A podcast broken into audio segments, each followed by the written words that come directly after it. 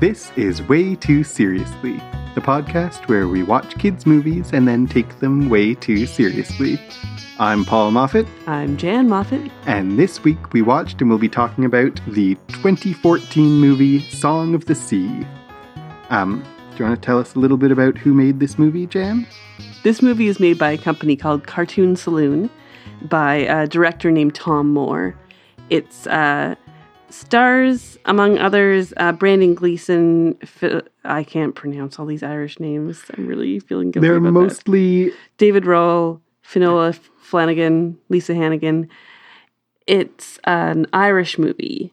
yes, and it's much uh, it- there are two movies that cartoon saloon has put out so far one of them is this and the other is uh, the secret of kells Before we even get into the synopsis of this movie, I want to talk about Cartoon Saloon just for a second and say two things. First, it's got to be the worst name. That's a terrible name. I know. I'm sorry, you guys. You're a great company and you do great things, but Cartoon Saloon. it does not describe at all what Oh. they do because i mean they do make cartoons strictly speaking but saloon when it's irish doesn't make sense to me because you don't saloons is like old west and like It makes it sound so Ah, flippantly. so flippant and like like uh what's the word like it's gonna be like betty boop or something Yeah, when, it, when totally. is so far from that And so the other thing I want to say about Cartoon Saloon after insulting their name is I always think of Cartoon Saloon as like the Irish Studio Ghibli. hmm They are the same kind of like they've only made two movies so far. There's a third one in the works coming out very soon coming out very soon, but the two movies they've made so far are both amazing. Mhm. In a Studio Ghibli like they the, the animation is beyond compare yeah. it's uh well drawn it's like i mean you can see why they, they've only made two and it takes them a long time to make them because the animation is they're hand drawn Yeah. and they're like watercolor Mhm. backgrounds. Song of the Sea, I mean, Secret of Kells, very much the art looks like the Book of Kells. I hope we will talk about Secret of Kells one day. mhm. Song of the Sea, their second one that we're talking about today, the background is all watercolor paintings of the sky and the sea, and it is. oh it's so beautiful We'll get into it in just a second, but Yeah. I just want to say if you are unfamiliar with Cartoon Saloon, uh, run, don't walk. Yeah, stop the podcast right now and go watch both Secret of Kells and Song of the Sea. And if it's out yet, watch Breadwinner because I'm sure that's going to be amazing and I cannot wait to see it. You know, like I want to you know we've expressed our appreciation for uh Pixar in the past but I compare Pixar is story and is good animation. Cartoon Saloon is animation that is beyond what anyone else is doing Yeah. or whatever anything else I've seen for sure. and I always want to compare it to we're we're keep going on and on I always want to compare it to Studio Ghibli for the like you can instantly in a second recognize the studio that is making Yeah. this and you can instantly guarantee that it's going to be quality Mhm. And even this movie, we'll talk about it more, but there are aspects, I think of Song of the Sea as uh, the Totoro of um, Cartoon Saloon. Mhm. There's a lot of uh, Yeah, I can see a lot of similarities. similarities. And there also, I mean, Song of the Sea, especially for a North American viewer, we're, we're Canadian, for Canadian viewers, Song of the Sea really uh, is built on Irish mythology and even Secret of Kells, a lot of Irish mythology that we're not necessarily familiar with. I would guess I'm Mhm. probably more familiar with either Irish mythology than the average Canadian, Yeah. and yet, you know, I. Uh, and in the same way exactly. that Studio Ghibli is all this Japanese mythology, hmm the Japan the Japanese folktales in Studio Ghibli are less familiar even, hmm but even Cartoon Saloon, it's you get this sense of it's built on this rich mythology that I'm feel privileged to get a glimpse of. Yeah, me too. Me too. Yeah. yeah. So anyway, having gushed about the studio in general, let's talk about this movie specifically. Yes. So I'm going to assume that Song of the Sea is less familiar than most of the movies that we've talked about. So I'm going to give a bit of a fuller uh, synopsis than I usually do. Um, although, in terms of plot, it's fairly straightforward. So, 10 year old Irish boy named Ben lives on a lighthouse with his father and his sister, six year old Saoirse, who does not speak. Their grandmother comes to visit them, decides that the children are unsafe on the lighthouse, and takes Ben and Saoirse away from the lighthouse and their father to live in the city. They are separated from their father and also the faithful dog Ku. Ben decides to go back to find Ku. Saoirse follows him on the way back to find Ku, and on the way, on their journey back, they encounter fairies. They discover that the stories that their mother told about fairies have all been true, and they mm-hmm. learn that Saoirse is a Selkie, which is a fairy creature who can turn from a seal into a human. Mm-hmm. And eventually they learn that the mother also was a Selkie. And eventually we learn that she apparently died giving birth to Saoirse, but in fact returned to the sea as a seal. And throughout the story, the there's all these connections between the mythological stories and the family. Mm-hmm. In the end, they make it back home. They get Saoirse's coat, and she can sing her song. And having sung her song, she frees all the fairies, and they return to fairyland. Hmm. And Saoirse releases her coat. Her mother leaves forever, but she gets to stay. and become fully human. She can no longer transform into a seal. Yes. So we talked, and that, that's basically the story. Yeah. Um, we talked a second ago when we were talking about uh, Cartoon Saloon in general, about the animation. I want to return to that and just talk for a second about this specific movie specifically. In our other podcast, Legion, I often talk about the there's circles everywhere, and in this movie, there's really circles everywhere. It has like, of course, this Celtic, uh, this Celtic symbology in it, and all of these. Uh, it's hard to describe in words. All of these Something abstract beautiful. swirl, swirls, Yeah, right? So the abstract swirling patterns. Yeah, these these and the dots and the things that you would see in Uh, etched into stone in Celtic mythology, in Celtic the Celtic world, in Celtic jewelry, in Celtic art, and they just incorporate that right into the background of the movie, into the animation, and right, and it just and it feels like you're looking at a kaleidoscope. Yeah, That's- absolutely. That's really what I was thinking. Watching this movie, I was like, this is like they've taken a regular movie and pushed it through a kaleidoscope. And you often see these like, there's like a shot where you'll see four owls together and they'll be in a perfect mirror of each other in this like kaleidoscope circle. And you'll see trees like that. And again and again. And it's just so, the art is so perfect and Yeah. so well drawn. And then on top of that, the story is beautiful as well and the, the music is beautiful and everything about this movie is so a delight to all of your senses Not so much smell. the pizza smelled good as i was eating it Yeah, that's true. no you're right not smell not touch but you know a lot of senses At least three of them. at least three of them were delighted by this movie Totally. I mean, the I, when you were talking about circles, like even all the the two kids who are the main characters, their eyes are perfect circles, their heads are perfect circles. Then they are sitting on a, for example, boat that's a perfect circle in a cave that's a perfect circle in a like circle in a circle in a circle, and there's Mhm. both the background and the foreground and the character elements and it's a lot of circles and a lot of incorporating the abstract patterns of Irish art even into the foreground character design. yeah And then I was going to talk about the what they do with perspective in this movie, hmm. which is basically that they don't bother with it. you know, like they don't foreshadow, they don't foreshorten the background to show that it's moving into the back further background.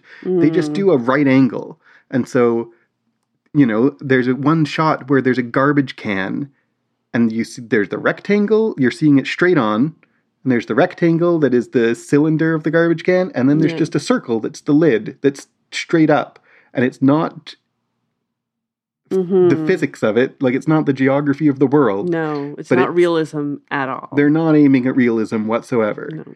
And it is fantastic and beautiful. I mean, it's uh, Picasso and seeing things from different perspectives all at once. And it Mhm. serves, I mean, partly it's just gorgeous, but it also serves, I think, the themes and the story. And the, there's Mhm. an all ab- through this story is about seeing things from different perspectives and understanding different perspectives. and the circles and even sometimes a figure eight symbol is this of course this eternal symbol with no beginning and no end. And we get that sense with the fairies and with the Sel- selkies that they have no beginning and no end. They're these eternal creatures this eternal mythology that exists in this movie. And these yeah these background things reflect that. And you even have the little boy ben as they're traveling from their island from their beloved island into the city with their grandma granny Yeah. they uh he's drawing a map out of crayon and but these little dots that he's making along the road as they travel are just these perfect little you know celtic dots along art celtic art with dots along the line that look just like An illuminated little- manuscript. exactly these Yeah. yeah it's just gorgeous and but also it looks childlike but it also reflects the art of the the whole movie Yeah. And then on top of all of that, there's just the fact that the backgrounds, as I said earlier, are watercolor paintings or Mhm. look have the look of it. The the whole movie is hand drawn, Yes. hand animated. yeah absolutely. And the backgrounds are paintings and they're gorgeous. Mhm. The colors are gorgeous throughout. Is it gorgeous, Paul? It's gorgeous. I really like it. I was before we started recording, I was saying that like I feel like on way too seriously a number of times we have said like, oh, this shot or this moment was really beautiful because we tend to like to watch movies that are beautiful apparently. Mhm. But we, no- we like to notice the animation We do. in general. but nothing that we have watched uh, has compared in terms of beauty hmm to Song of the Sea. It is Absolutely. the most beautiful animated movie we have watched on Way Too Seriously. hmm Possibly the most beautiful animated movie I have ever seen. Absolutely, absolutely. It definitely. Com- I mean, you mentioned Miyazaki and Studio Ghibli before, and it definitely compares to that in like it's innovative. Mhm. And Miyazaki was doing this in the '80s and the seven- '70s. I don't know, but a long time ago, and you can see that influence even going from there to there. I can tra- you can almost trace the line between Miyazaki and these uh, Japanese influence on people like uh, is it Tom Moore's Yeah. created this? Yeah, he and the animators. There must there's obviously more than one.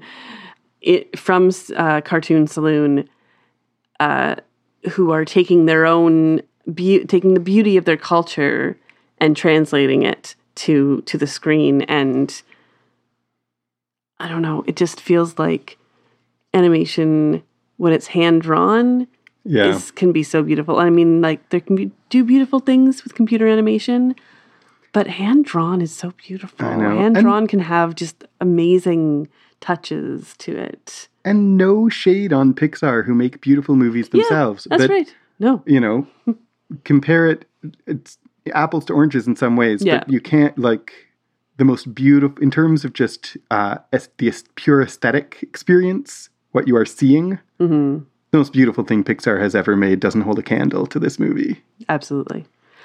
So this is a bit of an unusual episode of Way Too Seriously because often we talk about what we liked about the movie and then what we take too seriously. But I feel like with this one, we're a little bit more into art and literary analysis a bit more. Yeah, the the too seriously of this episode, I think, is going to be more uh, literary analysis and less political analysis. Yes, exactly. or socio-political. so should I talk about the about the socio-political things right off the bat and then get into the literary analysis? yeah, Because there's a couple of things that um, we always talk about the Bechdel test, and this movie doesn't pass it. There's doesn't even sneeze at it. doesn't even sneeze at it, but there's the characters are the brother and sister, and so and the sister doesn't speak for the ma- vast majority of the movie.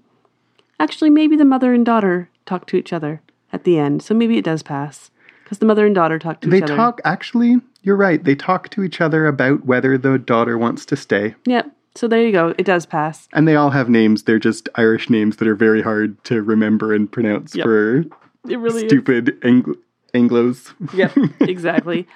and the other one is uh how come the daughter gets to be a Selkie and the son doesn't? These these these two kids have the same parents, but for some reason the son is the father's son and the daughter is the mother's daughter.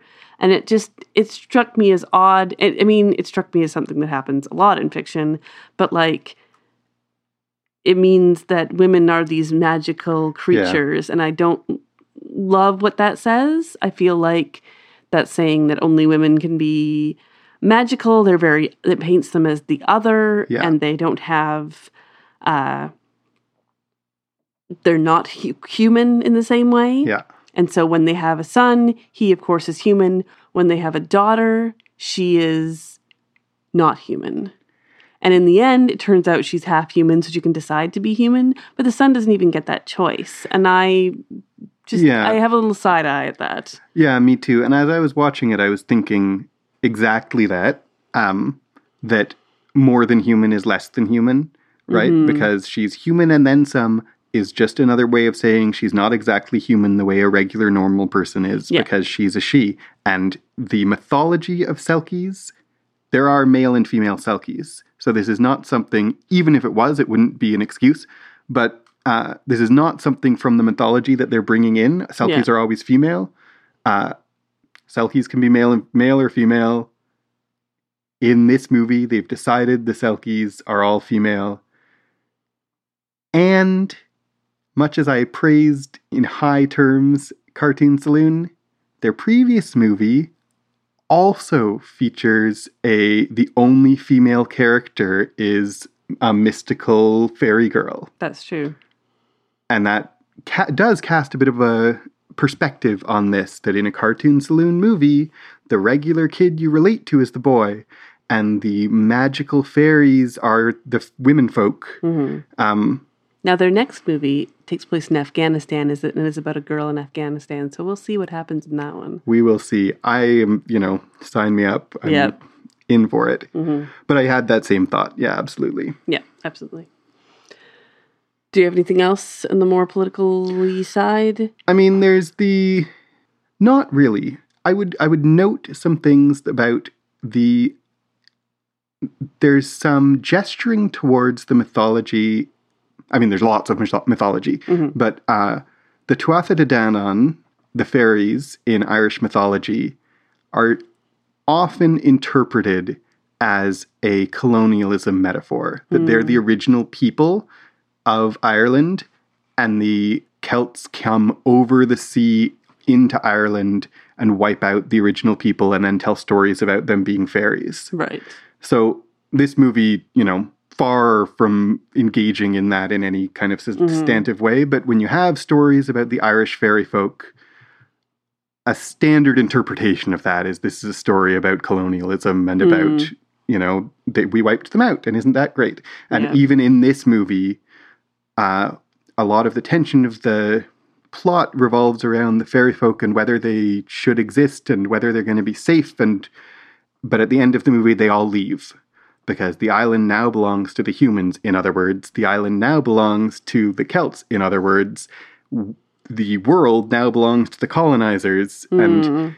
you know There's no role for the original inhabitants. and pick your level, right? Like this movie Mhm. has them the Irish and one could say, well, they're Irish, not English, so it's not the colonizers. But just because the Irish are then colonized again doesn't mean that Celts weren't themselves colonizers of the the original uh, the original inhabitants of Ireland. And when you have a story about how the fairy folk fade away, you have a story that in its subtext is talking about how colonized people go away, so the colonizers can take over their land and live happily there Hmm.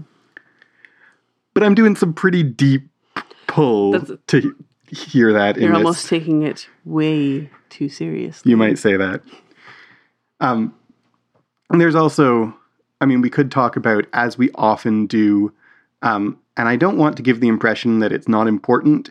Uh, it's just there isn't a lot to say about issues that just don't even get brought up, right? Mhm. Like, in many ways, race and sexuality don't get brought up at all. Mhm. That doesn't, everyone in this movie is white. Uh, that doesn't mean that we don't notice or care when everyone in a movie is white. It just means there's not a lot to say that we haven't already said. Yeah. So, you know, we're just going to notice. Yeah, absolutely. All the romantic relationships are straight, and all the. there's only one. There's only romantic- one, romantic relationship. but the one romantic relationship is straight, and Yeah. all the characters are white, and what, you know, not more to say about that than ha- we've already said. Yeah. There is, um, if you consider Shirsa's, Saoirse. Saoirse, if you consider Saoirse's uh, non speaking as a disability, Which you can. which you I think. can, this movie both has a good representation of disability and a negative, she's cured in the end. Yeah. But it's also, I really like that the father is, she'll talk in her own time. He is Yeah. very, and then you also get the grandmother being like, I'll give you some tea and you'll you'll talk. Now, Saoirse, try some of my nettle tea and gooseberry buns there. Very good for the voice. They might cure you.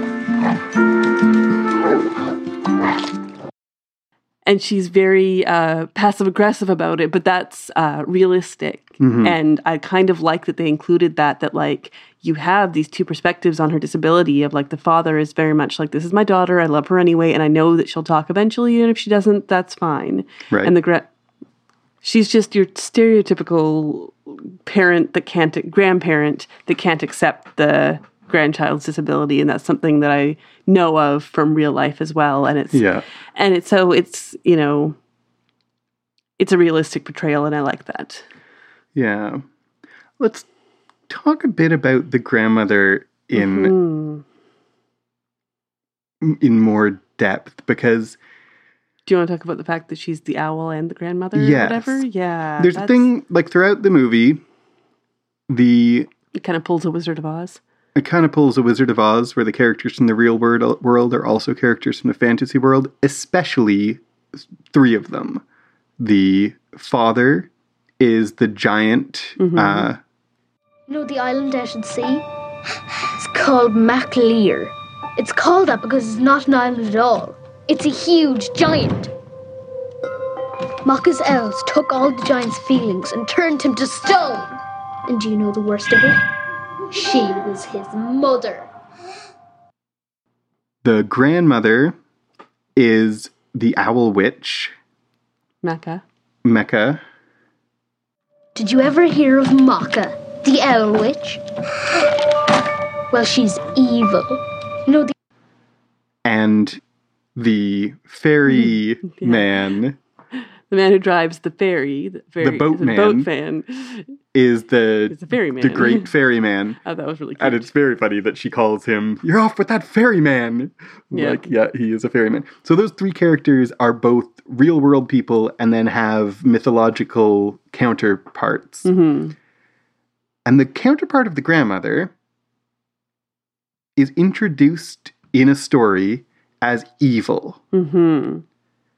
And the grandmother herself, when she first appears, evil is too strong, but she's judgmental and she's, uh, you know, snide and she exercise. She She basically comes in with a thunderclap too. Like she arrives and it's like boom, boom, boom. Here she is. yeah, and the She's your evil grandma. Ben says, Ugh, Granny. She's going to try and make us move to the city again, isn't she? I don't know how you can live in this awful place. and she exhibits the stereotypical uh, grandmother um, perspective of children should be seen and not heard. Mhm. She puts the birthday girl Saoirse in a, her birthday dress and then Yes. says, "Sit here and don't move." I like Um, that part a lot. so she is fairly evil, in, especially from a child's perspective, but even from an adult perspective, right? She's the the meddling grandmother who her She comes to take them away from their father, who is in who is grieving. She denies the father his grief. It's only been six. It's been six years since his wife died, and she's like, basically, get over it and Don't like, think about don't it. think about it. And like, come on, that's not. and then acceptable. she, you know, again denies if we want to read the girl's muteness as a disability. Mm-hmm. She's like, I can just cure you. You're not, you know, by drinking nettle tea. She tells the son, the boy Ben, "I don't want any tears in the car over him not getting to take his dog with him." Like no, no, tears in the car and no tears in my house. Yeah, And she, her repeated, her mantra is, I know what's best. but she also has a soft side, and you know, like she wakes up the minute the kids are missing. Yeah. She she knows that Shirsa has uh, dived into the ocean, and she she she's she's also has a lot of sympathetic qualities. Right. And the scene where she wakes up in the night and comes out and Saoirse is lying on the beach. We have seen that Saoirse has put on a selkie coat and f- swum as a seal in an absolutely beautiful sequence uh, and come back out on the beach. But watching it, I put myself in the grandmother's shoes and think about my own children. And if I came out in the night and found my child sleeping on the edge of the ocean, hell yes, I would take her away from that ocean. Yep, yep, Right? exactly. Yeah, I would lose my. Wait, we don't swear in this. No, we don't. Bleep that out. I will. I'll. I'll, I'll lo- I would lose my stuff. and she, both the grandmother and the is it Mecca, Mecca, yeah, Mecca, Mecca, not not Mecca, Mecca. not like a Not like robot a- warrior. Mecca, the story with her is why she's evil is that she turned her own son into stone and stole his feelings because she's an evil Mhm. witch. And the when you hear see more depth into her, what she did was take away his grief because she couldn't bear to see her son in such pain. And when you Mhm. take away his feelings, you turn him into stone. This, by the way, is uh, loose connecting of different um, myths in Irish mythology. There Mhm. not an un Irish myth that connects these stories with each other. But just like her, the real granny, what we see from her is don't grieve, don't cry. And Mhm. we read that as she herself is heartless and cruel and doesn't want, doesn't care about these people that she pretends to care about. But eventually we see it from a different perspective that she is herself emotionally you know t- compromised Yep. and lets her emotional lets her emotions get away with her that she can't bear to see their sadness and so tries to blot it out Mhm. and the father has turned to stone because he isn't allowed to grieve doesn't allow himself and his mother doesn't allow him to grieve for his wife yeah Absolutely. and all of this and by the end of the movie both the owl witch and the grandmother are sympathetic characters and the owl witch helps them and gives them the tools to you know solve the problem and give her give Saoirse her coat and sing the song her hair comes out and does the crazy flowy thing, which Yeah. which is another connection to Miyazaki, where like their hair emotes.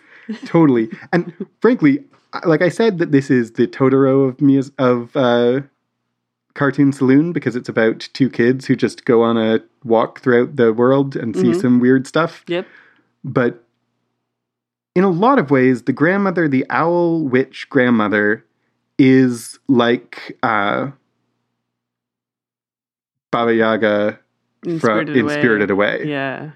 and she's even like a bird hmm right Yeah. Absolutely. there's a lot of similarity there Mm. The crone is a figure that is in so many different mythologies, so many different.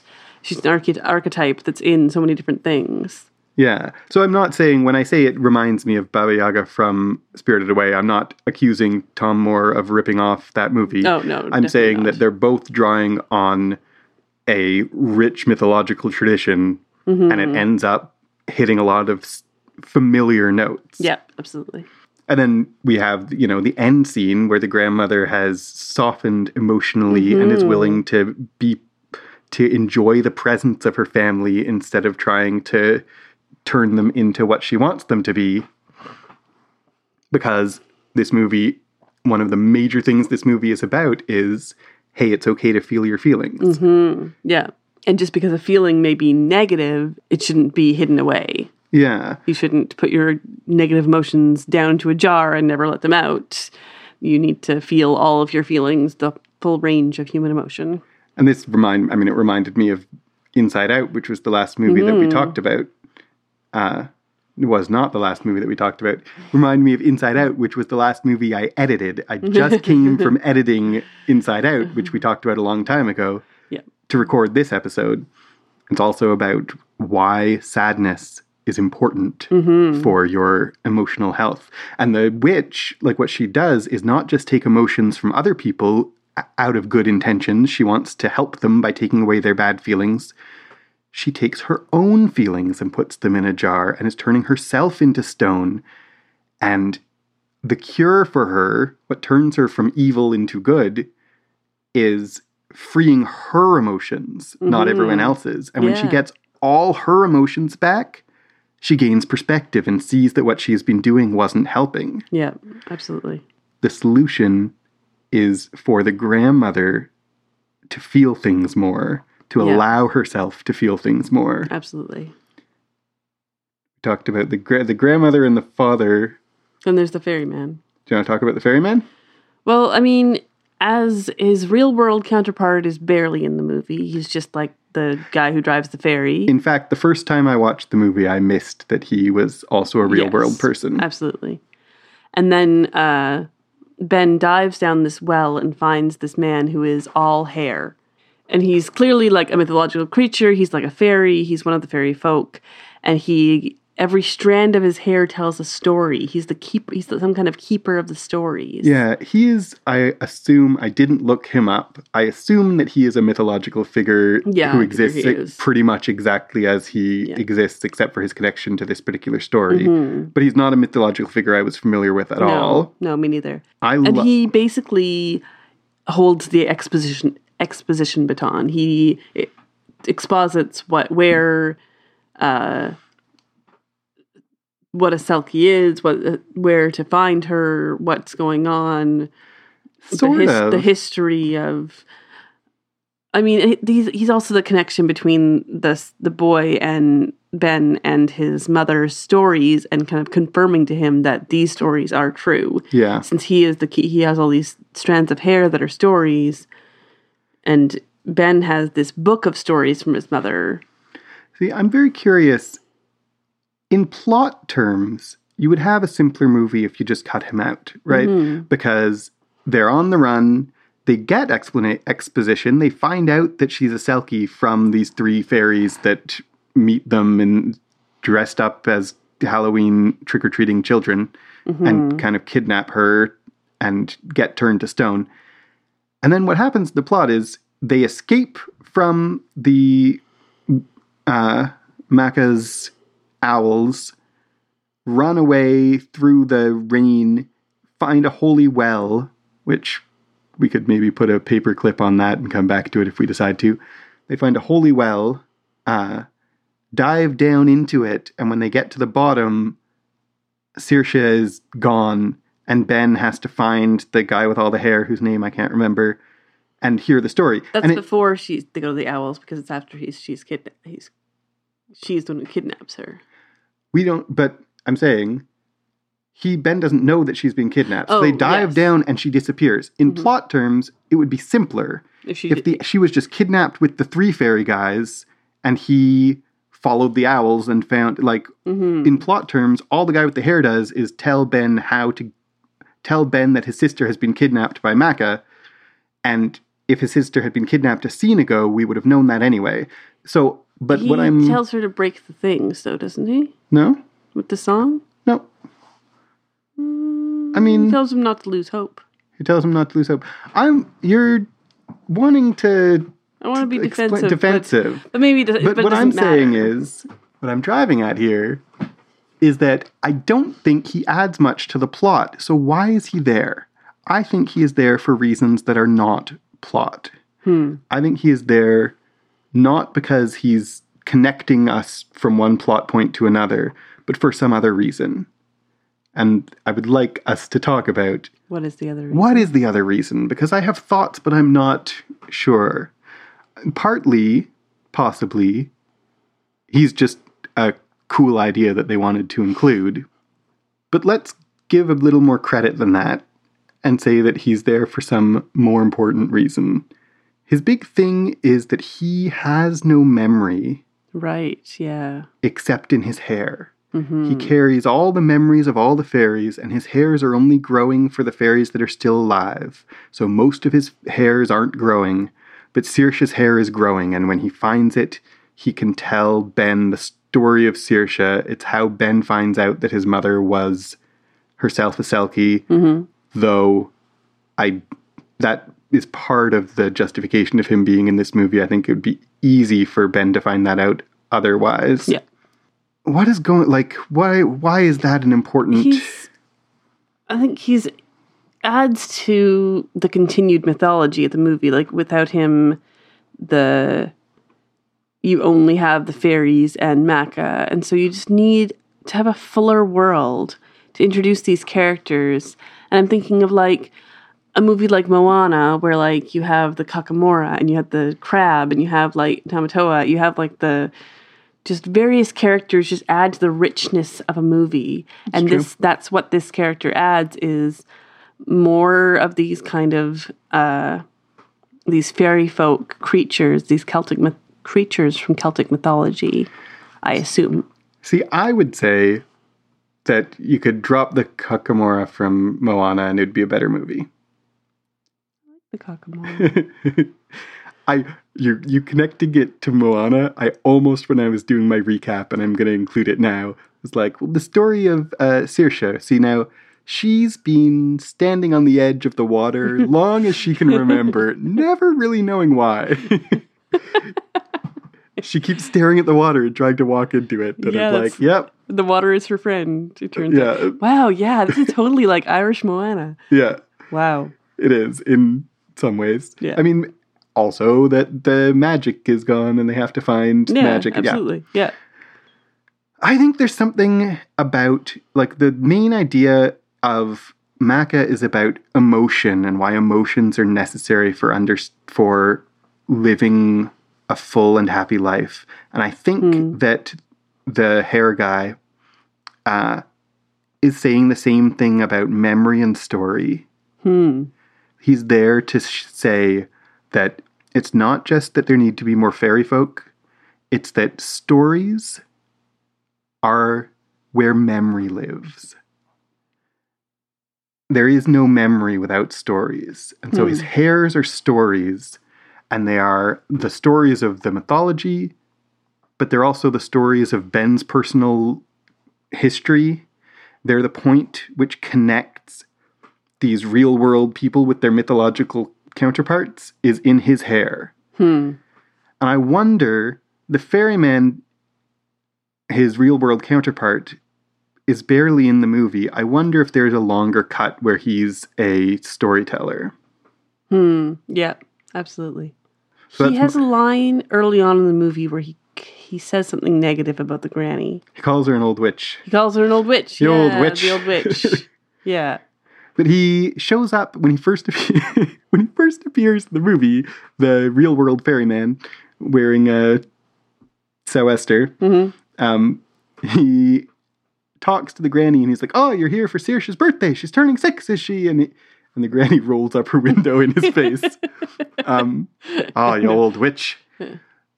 That's our hint, right? He's on the ferry and he wants to tell the granny stories about her grandchildren. Yeah. He wants to talk to her and not just chit chat, but tell her the history and the story Hmm. that she already Yeah. knows, but because storytelling is where memory resides. Hmm.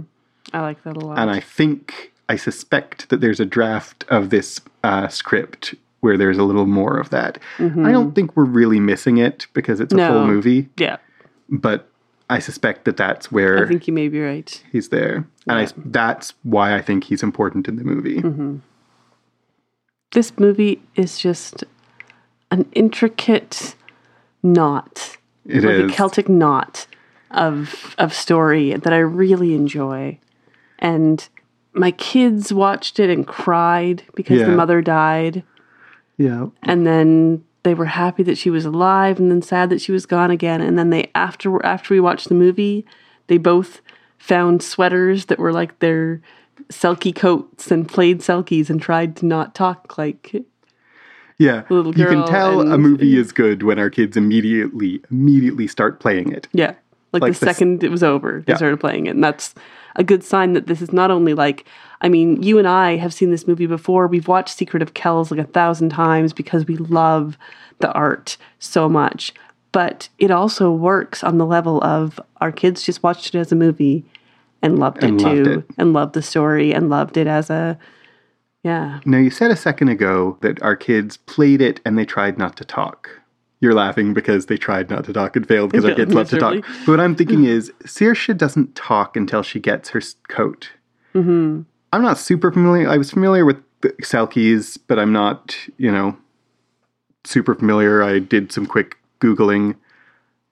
I'm not aware of the not talking as a thing in Selkie mythology. Mm-hmm. So, what is that doing here? she's a child hmm So I feel like that makes a difference that the mother can talk because she's an adult. Maybe a, a seal child can't talk. I don't know why that is important. You're, Okay. you're giving me a look I'm like giving I'm you a crazy. look. I'm giving you a very uh, skeptical look because I guess kids. There's a lot of things grown-ups can do that kids can't. yeah. I mean, it's also, I don't know. It makes her other. It makes her different. Yeah, she's already She's different. already a bit off. Yeah, and big part. I mean, in the big part of the plot is that she needs her coat so she can sing. Until she has her coat, she doesn't have her voice. hmm So it adds some external motivation for why they need to get the coat. It's partly to keep her safe, but it's also Her father, yeah, sorry to interrupt, her Go. father locked her coat away yeah. And then the one time she found finally found it again, he threw it into the ocean away from her. Right. Her father her father has repressed his grief so much and held it in and this child who is a product of this grief Yeah. is there and he has taken away her voice Yeah. because of his deep grief over the loss of his wife. Because when that happens, when a woman dies in childbirth, you gain and you gain the child, you still lose so much. And I think that he lost so much that he had to take away his child's voice in a way.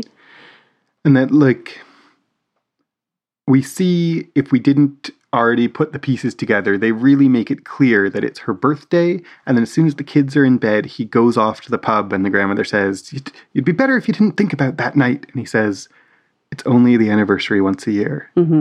Uh, the kids are in bed. I'm just heading over to the mainland for one with Dan.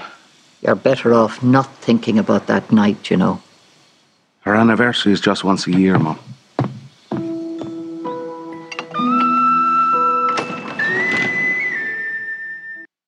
That his child's birthday, he celebrates with her, but it's also His wife's his death. wife's death anniversary. Yeah. I like what you're saying a lot. I like a lot that he like symbolically locks her and almost literally locks her voice away from her and then throws it into the sea. Can you keep going because I don't I can't of clarify that more why does he need to take her voice away because he's grieving? I think you're onto something, but I I, can't finish your thought. I think that he's not doing it on purpose, obviously. His a daughter's voice will sound like her her mother eventually. Yeah. So to lock her voice away is to take away that that sound of her voice that might uh, sound of the mother's voice that might reappear. Mm-hmm.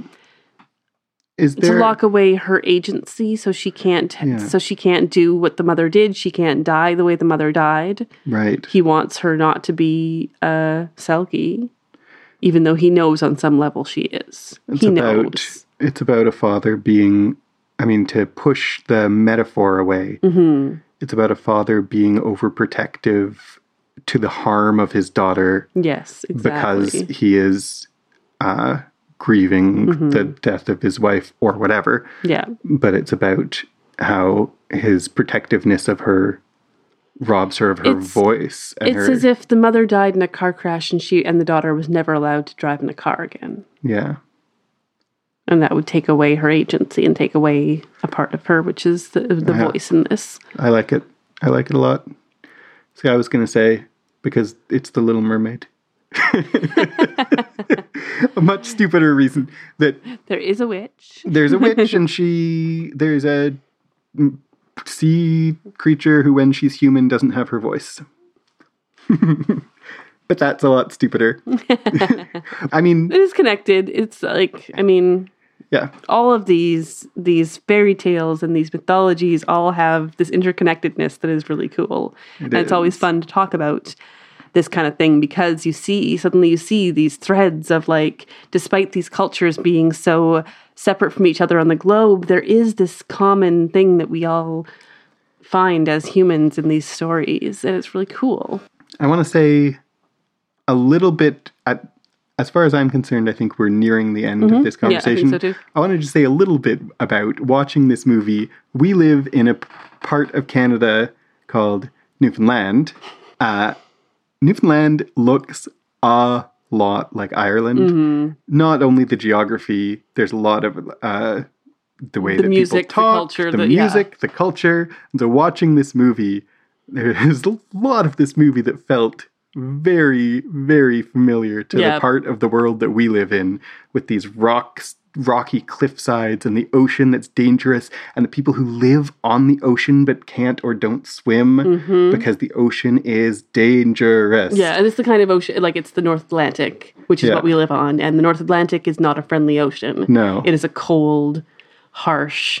You don't survive very long if you fall into an ocean because it's cold. And even Brendan Gleeson uh, was once in a movie as a Newfoundlander Mm-hmm. Oh yeah, yeah. Uh, in that. The Great Seduction. yeah, grand seduction. The Grand Seduction. Uh, Anyway, um, that's not a deep, serious, there's nothing serious about that. Just Yeah. like one of the many reasons I enjoy this movie particularly Yeah, it's familiar. it looks like the world we live in It does. It's really cool. in some ways. Yep. Well, that's about all. I mean, I think we could talk another four hours, but I think I think that yeah, that pretty much wraps it up for us today. Um, where can people find us, Paul? You can find us on Twitter at WTScast. We'd love to hear your thoughts about this movie or any movie, uh, kids' movies that we have not ever mentioned that you would like us to talk about. If you've seen this movie, we would just absolutely love to hear your thoughts about it. Mm-hmm. You can also email us at way too seriouslycast at gmail.com. If you like this show, please rate and review us on Apple Podcasts. We would greatly appreciated. it. It helps other people find us and it makes us feel really happy. If we see a review that says Paul and Jan are the best, then we will be the It happiest. doesn't have to say Paul and Jan are the best. It can just say Jan is the best. Oh. She's my favorite one. Th- Something like that. Something like that. um, and if you really enjoy us, consider uh, supporting us on Patreon. You can find us on Patreon at patreon.com slash clockworkscast. You can support us for as little as a dollar a month. That will help us be able to get better gear. It'll help us to make more podcasts and do, be better at it. And it'll also give you access to an awful lot of stuff. We actually we wanted to when we first got a Patreon, I was really worried about, you know, it has to be value added. You can't just ask people to support you and give them nothing in exchange. Uh, and now we have, as of this recording, 25 extra Patreon only things. Mhm. And So you get lots of bonus material for becoming a Patreon. that means for That means little five minute extra episodes of uh, trivia about the episodes that you of Way Too Seriously. That means a little feature of uh, what our current obsessions are. If you're a uh, higher level level patron, we do uh, bonus one shot bonus episodes. one shot bonus episodes where we talk all about a movie or book or TV show or comic book or Okay, stop, musical. spo- stop spoiling it for everyone. They, if they want to find out about this stuff, they can become patrons. You can become patrons. That once again is Clockworks Cast. Patreon.com slash. Was- you said that entirely backwards. but That's okay. We can just reverse that in post, right? Right. Something I'm like sure. that. Okay. Well, I think that's everything we got to say for today. Kind of went on long, but that's all right. I hope we know that- you love listening to our voices. Of course. So, um, yeah. Okay. Uh, Irish on, Irish off, Irish. You're, I think I think you're being a little self conscious about this not having Am an I? ending.